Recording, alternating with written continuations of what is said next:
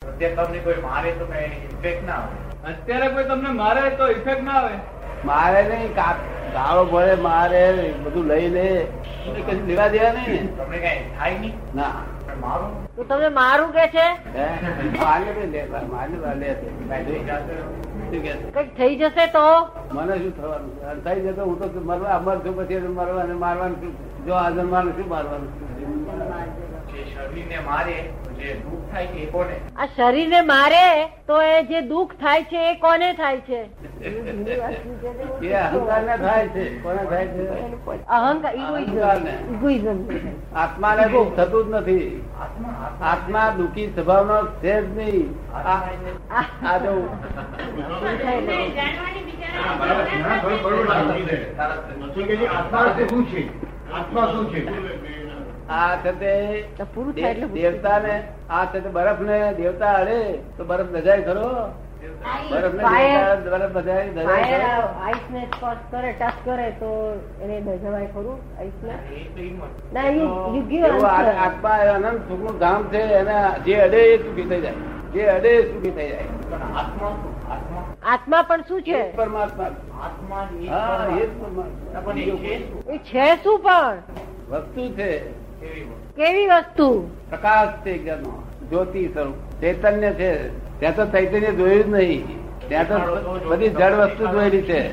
દેખાડો તો જોવું કે છે આ પણ ત્યાં ચેતન જોયું છે ત્યાં સુધી દેખાડે તો જોવું ને દેખાડવાનું કોઈ દેખાડવાળું હોય તો ને દેખાડે તો આ પણ આ જોવું તો ને. જળ વસ્તુ જોઈ છે આ હાલે છે ચાલે છે પણ જળ ચાલે છે હાલે છે હાલે છે બોલે છે પણ જળ બોલે છે તમે દેખાડો ને કે છે દેખાડા સવા લાખ છે એનો ચાર્જ અમારે એનો ફંડમાં ભરવા પડે ચાલે ચાર્જ પેલા લે છે હું લેતો નથી પૈસો આ જે અનુભવ કરે છે એ મન કરે છે કે આત્મા કરે છે ના અહંકાર કરે મને કરતું નથી અહંકાર કરે છે તો કડવો અનુભવ થયો તે અહંકાર ને મીઠો થયો તે અહંકાર ને આત્માનો અનુભવ થયો તે અહંકાર ને. તો અનુભવ માત્ર અહંકારને જ થાય છે અનુભવ માત્ર અહંકારને જ થાય છે બીજા કોઈને થતો જ નથી અને આત્માનુભૂતિ જે થાય છે તે અહંકાર જયારે આત્માનો અનુભવ થાય એટલે અહંકાર તન્માયાકાર થઈ જાય આત્મામાં તો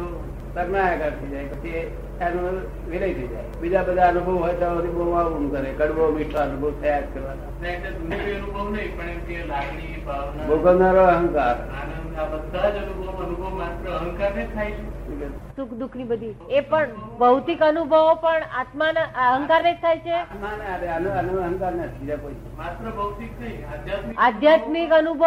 આધ્યાત્મિક અનુભવ દેહ અહંકાર એ પણ અહંકારને જ બધું અહંકાર ક્રાંતિના ક્રાંતિના અનુભવ અહંકાર ને આધ્યાત્મિક અહંકાર ને બધા અહંકાર ને થાય છે અને આત્માનુભૂતિ જે થાય એ પણ એક જાતની અનુભૂતિ છે એ પણ અહંકારને થાય આત્માનુભૂતિ જે થાય છે તો એ પણ એક જાતની અનુભૂતિ છે તો એ પણ અહંકારને થાય છે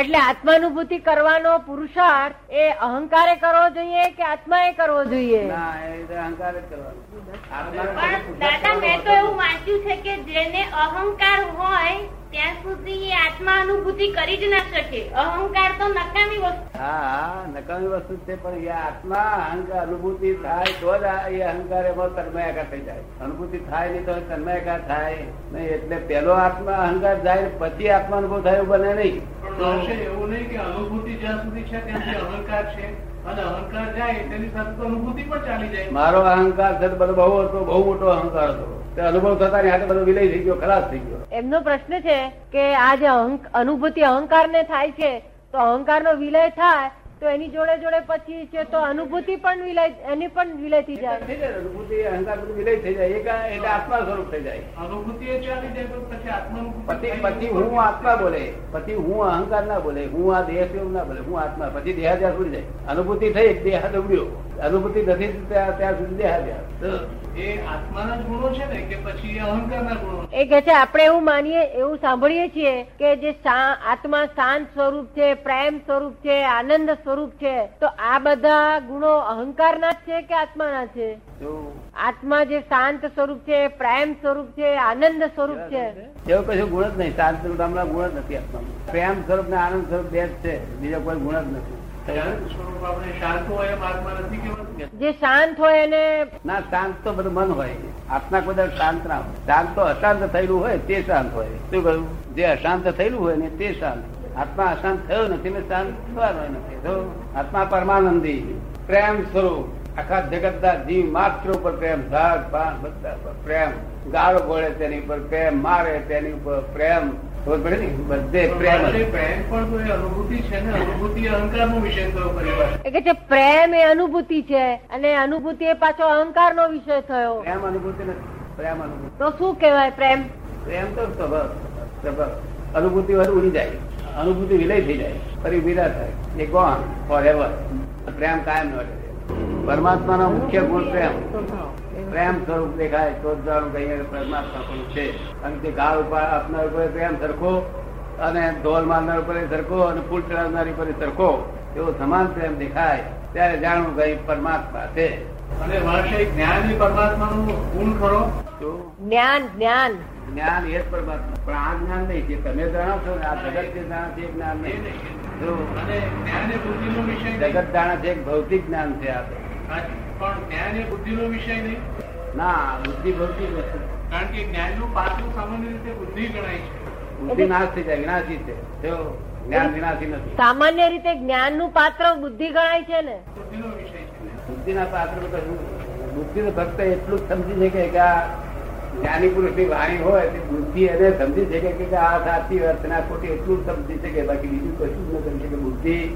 મોક્ષમાં ના લઈ જાય બુદ્ધિ મોક્ષમાં જવા ના દે બુદ્ધિ મોક્ષમાં જવા નહીં દે. બુદ્ધિ એનું નામ વગર તો માણસ આગળ વધે જ કેવી રીતે એમ કહેવાય છે કે બુદ્ધિ વિના તે હંમેશા નફો અને ખોટો ખોટ બે જ દેખાડે profit and loss profit and loss profit loss હે? એ સિવાય બુદ્ધિ કશું દેખાડે નહીં બુદ્ધિ વિના બુદ્ધિ બીજું કશું દેખાડા જ એ નહીં. પણ જે કહેવાય છે એ નફો ત્યાં ના જવા દે મોક્ષમાં ના જવા દે ઇમોશનલ જ કરે બુદ્ધિ ઇમોશનલ જ કરે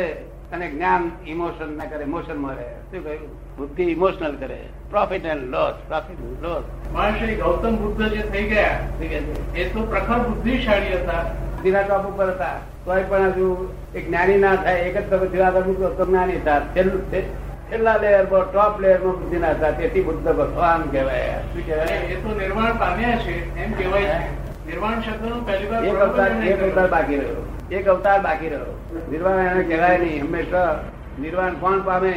કે જે પ્રેમ સ્વરૂપ થઈ જાય તે શું કહ્યું હવે આ પાપના બે- કેટલા અવતાર થશે એવું માનો છો શું કહ્યું મહારાજ મારા અવતાર મને તો અવતાર જ નહીં બાકી રહ્યા ને. હું પોતે જ તે રૂપ છું આ પછી મારા અવતાર ક્યાં રહ્યા મારે હું તો હું તો લઘુત્તમ પુરુષ છું આખા જગત થી નાનો નાનો હું છું પછી મારે અવતાર જ કરવાની શું કરવાનું આખા જગતમાં મારાથી નાનો કોઈ જીવ નથી એવું લઘુત્તમ પુરુષ છું અને આ બધા મારા પ- દસ પંદર હજાર છે તે તે બધાનો હું શિષ્ય છું પછી મારે કશું ત્યાં કશું પાડવાનું ના ના એટલે જન્મ તો લે જ ને ના અવતાર બધા થઈ ગયા મારા પૂરા થઈ ગયા હું તો તેર ઉપર થઈ ગયો સંપૂર્ણ રૂપ થઈ ગયો છું. તો અને લઘુત્તમ છું પાછો કેટલા અવતાર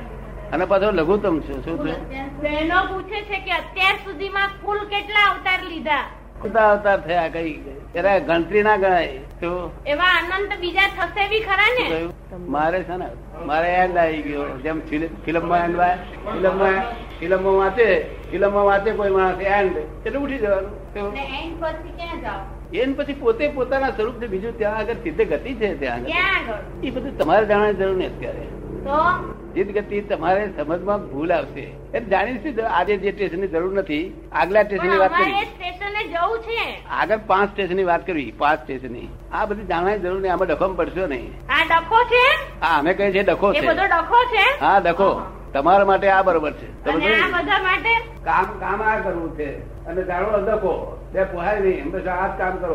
તો તો જગતનું કોઈ કલ્યાણ થાય તો સમજ પડે ને આ જાણવાની જરૂર નથી આ જવાની તમે આની પાછળ પડો તો લોકોનું કોઈ કલ્યાણ થાય હિતકારી થાય કે છે જ્ઞાની થી જ્ઞાની મળે તો જ્ઞાનની વાત કરે એટલે અમે તો જ્ઞાનની વાતો કરીએ છીએ કરો વાતો બધી કરો પણ તમારો તો ધ્યેય આટલું પછી કે આખી નહીં એવું શબ્દ ના તમારો બોલાય કે ધ્યેય આ આટલું કોઈ નહીં તો ડખો છે વાત કરું તમારો આ ધ્યેય ચૂકો નહીં ત્યારે એ મનમાં દ્વંદ્વ વિધા ના ઉત્પન્ન થાય અમને દાદા ના, પણ દ્વિધા તમને ના થવાની થાય, જ એને વિધાનું થાય, થઈ નથી જાય. એ લોકોને દ્વિધા ન ના થવાની એવું કેમ કહેવાય હું માનું નહીં ને થાય જ નહીં દ્વિધા કારણ કે અમને તો આ પ્રવીણભાઈ એટલા માટે તો ખાસ તમારી પાસે લાવ્યા હતા પણ આ પણ કોઈ આવે એ જ્ઞાનનું નહીં. ભોજન થાય આ હોય તો કેટલા માણસોનું કલ્યાણ થશે તમારા હાથે સમજ પડી ને પણ તમે આ રીતે કલ્યાણ કરો બીજા બીજી રીતે કરે બીજા તમારી વાત લઈએ જ્ઞાનમાં વધારો થાય ને જ્ઞાનમાં વધારો થાય ને એનાથી કલ્યાણ થાય ને એમ તો આ શબ્દોનું જ્ઞાન સાંભળવા જેવું નથી સમજ પડી ને? તો મારી પાસે એક દાડો એવો આવ્યો કલાક તે એક્ઝેક્ટ હું તમને પૂરતી આપી દઉં તો તમારું ઉઘાડી લઈ લો જમી લો પછી અહીં બેસી જાઓ તો સમજ્યું ને? તો સંપૂર્ણ શક્તિ પછી આયા પછી તમે કામ કરશો બહુ અર્થ થઈ જશે તો